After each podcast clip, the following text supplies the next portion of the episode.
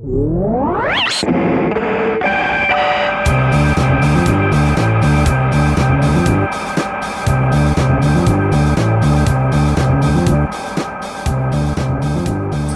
welcome back again to Nerd Geek Dork, our podcast where we talk about nerdy, geeky, and dorky things. Told you it wouldn't be so long between episodes this time, and so we're back uh, relatively quickly. With uh, You kept your promise. I know. You, I can't remember the. I wanted to quote Evita there because I think that's what you're going for, but I can't. I kept my distance. Yeah, maybe that's it. You kept your promise. I kept my distance. Oh man, I I know too much about musicals. Well, regardless, don't cry for us because we've got a great episode today about James Bond.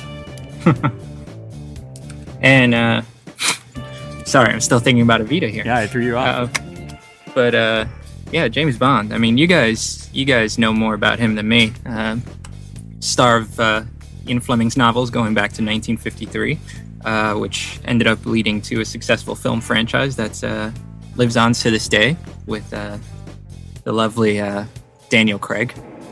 That sounds so awful. I, I'm going to stop myself right there. All right, and on uh, on today's episode, we have uh, our nerdy, geeky, dorky friends, John and Joe Mazel. Different Hey, Joe than uh, from the first episode. Yep, and he's kind of a James Bond encyclopedia, if you will. He's all kinds of encyclopedia. So That is let's true. let's talk to him right now.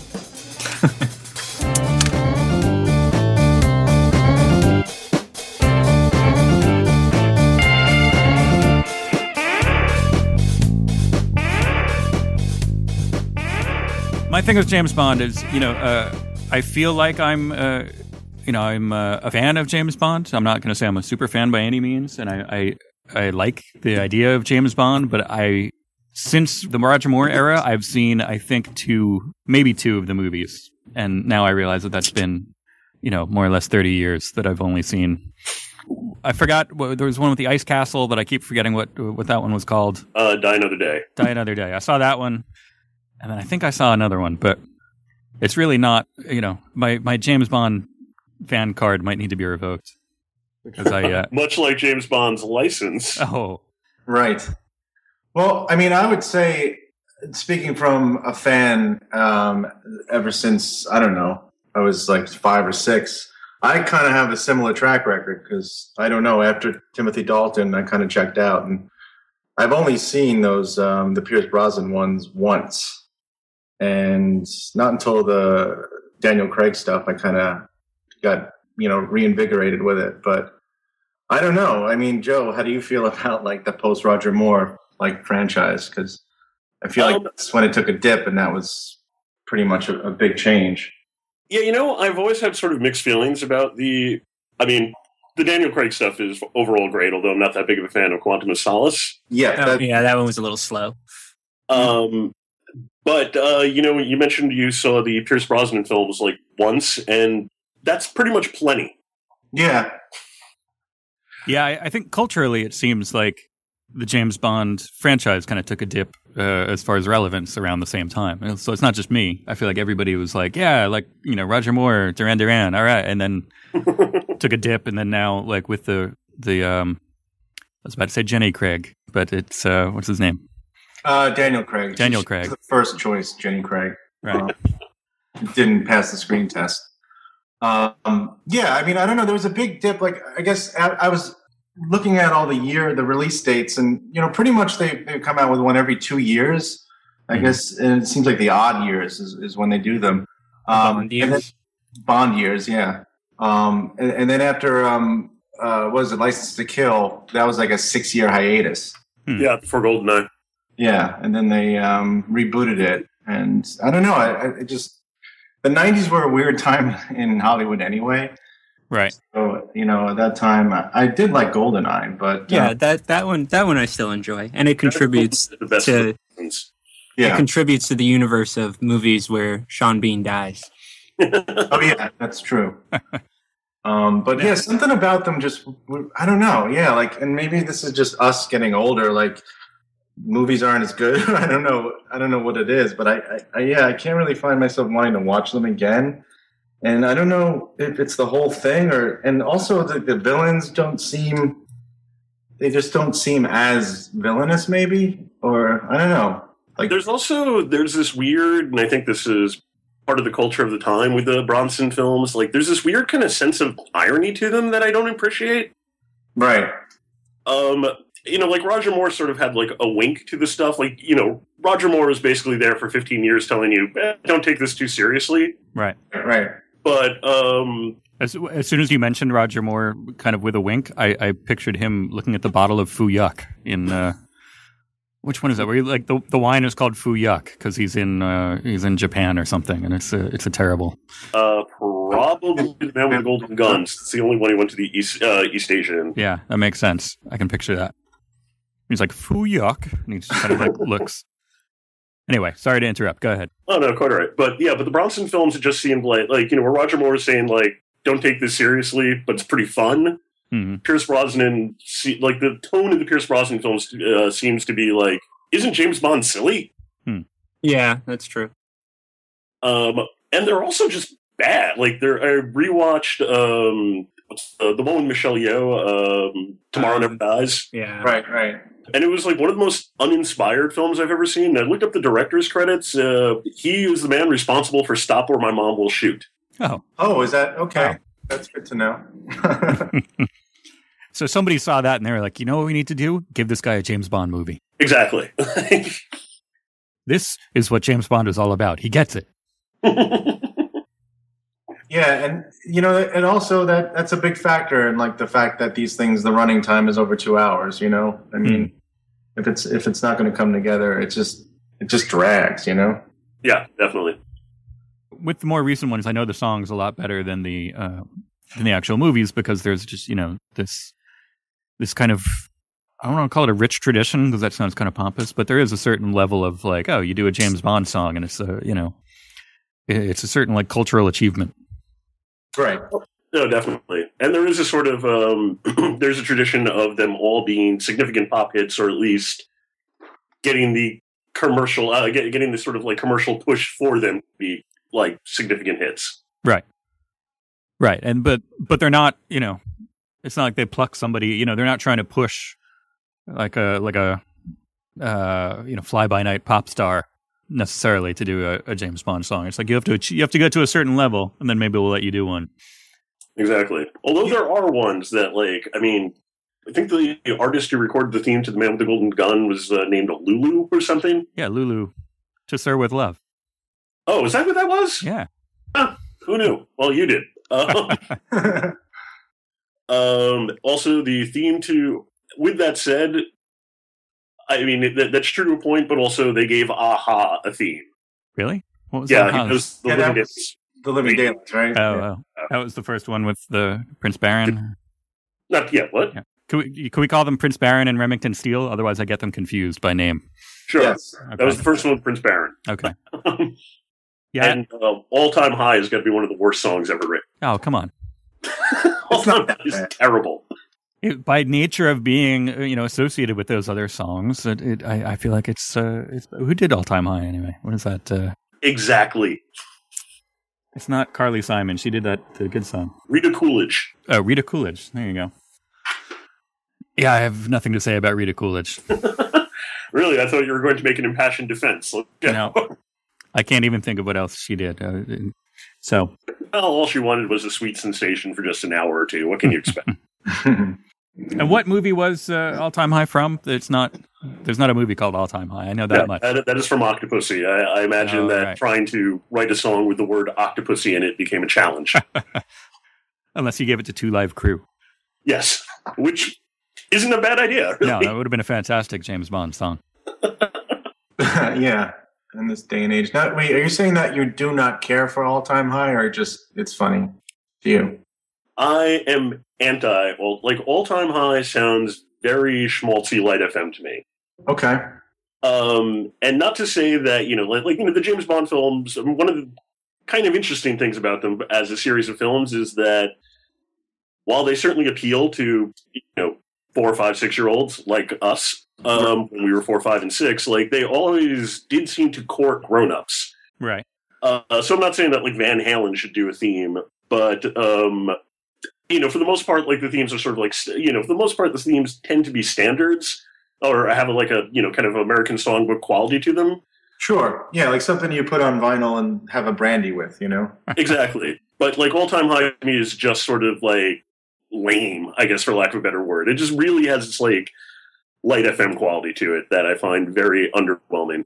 Well, that was the '80s. You know, there was a certain allowance for that, more so oh yeah, now. no. I mean, in many in many cases, the James Bond films can be victim of, victims of their time. Right. And it was just fortunate that uh, the early '60s were pretty rad.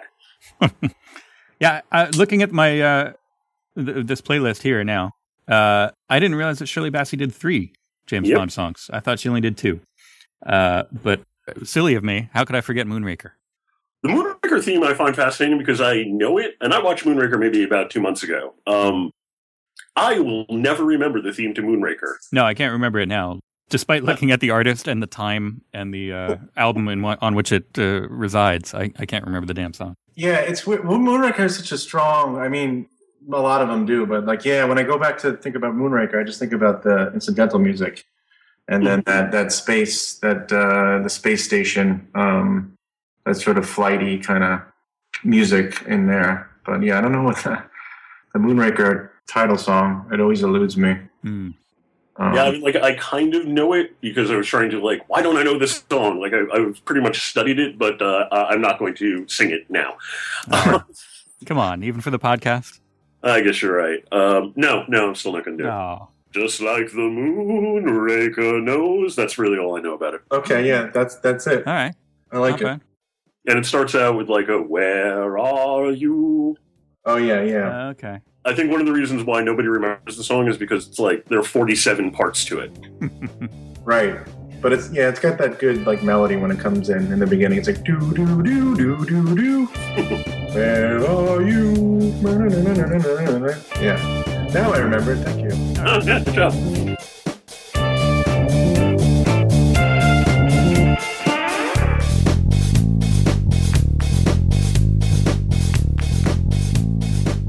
Going back that far, I mean, I sort of just like lost track of the whole Brosnan stuff. Um, but um, yeah, I mean, that's it's. I sort of just like became a lot more pop friendly, or you know, the demographic kind of shifted. Mhm. in the 90s i mean I, I couldn't really tell you what like or sing like the madonna one or the, the garbage one or um The Madonna one is garbage. Oh, it is garbage um but it, it is kind of funny because we just watched casino royale and, and that's the one with um Chris Cornell. chris cornell Oh, um, I thought you were going to say Herb Alpert. it's ballsy a ballsy one um so i think Yeah, that's not a bad song. I mean, for a Bond film, that's a decent Bond film theme, yeah i just i think it's got to be the most angriest theme of all of them which kind of fits the tone of the film. yeah, because yeah, so that's I mean it, it does fit everything. Like you know, as soon as he comes in, it's like yeah, this guy's you know really violent, and Mhm. Chris Cornell should have warned you about that. Uh, you know, and yelled at you about five minutes ago. Um, Well, I, th- I, I think I remember the Madonna one being disappointing at the time, right? Weren't people kind of uh, nonplussed by it when it came out? Uh, I certainly was. I, th- if I had to assume, I would say that um, that you know that was kind of like as Madonna was sort of like you know going away into the night, sort of On a like there raft. was no longer like a consistent Madonna song playing on the air anymore. Which I mean, effectively for most of our lives, up until you know, like from like 1984 to about 2000, that was just there was always a Madonna song. Hmm. but but you know it's interesting like you know saying like these the the the, the, the themes and everything they choose are a sign of the times like the fact that skyfall has that sung by adele which i Mhm. kind of like um No, I think it's a fantastic Bond theme. but it's funny it's like not that it it didn't they didn't arrive there by way of using like a traditional bond song it was more like that kind of music is like hot right now that's sort of like Hmm. you know Maybe Bond broke up with her. that's possible That- but uh, That's the formula for a great Adele song. Yeah. So it's funny that that sort of like that throwback is like you know in vogue right now, and then that's um that's the Skyfall theme. Wait, En Vogue did a, a James Bond theme? I think they did one of the Timothy Dalton. They were in fierce competition with Tony, Tony, Tony, but uh, I mean, maybe it's just our shifting kind of perception of pop culture, but it does seem like, much like Madonna, that they're never kind of on the cusp of you know what's hip and what's hot. It's always just like somebody fading a little bit. You know, once they're established and and kind of maybe a little bit past their prime, but not totally passe. Mhm. Then that that's when they kind of hit. You know, it's like like Madonna was just you know past her prime, but still you know in the public eye. Uh, Duran Duran, you know that was. Did they have any hits after uh, View to a Kill? No, but they were still huge. I mean, like of that, you know, in that time, like I think that song came out in 1985, Right. and like Arena, which was you know multi-platinum album, came out in what 1984. You know, All right. So maybe I'm wrong about that. yeah, but I mean, I, I get what you're saying, and there there's a point to that, and I think like well, it's actually one of the things I've always found interesting about the series was when you look at like the first six, you look at um, you know Doctor No to um, On Her Majesty's Secret Service. hmm um and you know like they're it always seems that they're very hip and very much of their like and not hip in a way that's dated but in a way that feels like natural and there always seems to be like this idea of i don't know like i mean they're well done films but additionally like they're not they don't seem to be trying to clue into what's hip they seem to be like making their own rules for what's hip Okay. you know, to, like, to give you an example, like, I did give you like in comparison, you know, You Only Live Twice features ninjas. And in 1966, I believe, ninjas were not exactly like, you know, pa- you, you know, like a standard of Western uh, television. Right. We didn't have Ninja Magazine yet. Exactly. Um, but then you look at like the Roger Moore films, and it's like, you know, I mean, like 19, you know, as black exploitation is, you know, at its height. Um, you know, Live and Let Die is released. Um, you know, when kung fu movies are at their height, for you know, there's a scene with James Bond in a dojo in um, on the, the Man with the Golden Gun. Um, you, you know, like like there are a lot of like like Star Wars. Obviously, the biggest one, Star Wars, is huge. So suddenly, Moonraker is about like you know, just has Astro Commandos in it. Right. And I mean, they were self aware of that. And then I think that's why they tried to, to tone it down for your eyes only with for your Mhm. eyes only um, and just sort of uh, simplify everything again. Um, but yeah, I mean, they, I, they've said that they've admitted like at, at the end of each like Bond franchise, it sort of just reaches some kind of critical mass where they're where they're sort of getting a little more gimmicky. I mean, I don't know about like the Connery ones. I know Diamonds of Forever kind of has a lot of stuff in it that I don't know. Yeah, I, I do like it. It's a little, a little questionable, you know. like I said, I think the first six are fantastic. Um, I've always theorized that once Peter Hunt leaves the series, who edited the first five and was the director of Her Majesty's Secret Service, Yeah, like cinematically, they kind of went downhill for a bit. Um, and yeah, Diamonds Are Forever is just like I'm really glad that Sean Connery didn't stick around. yeah.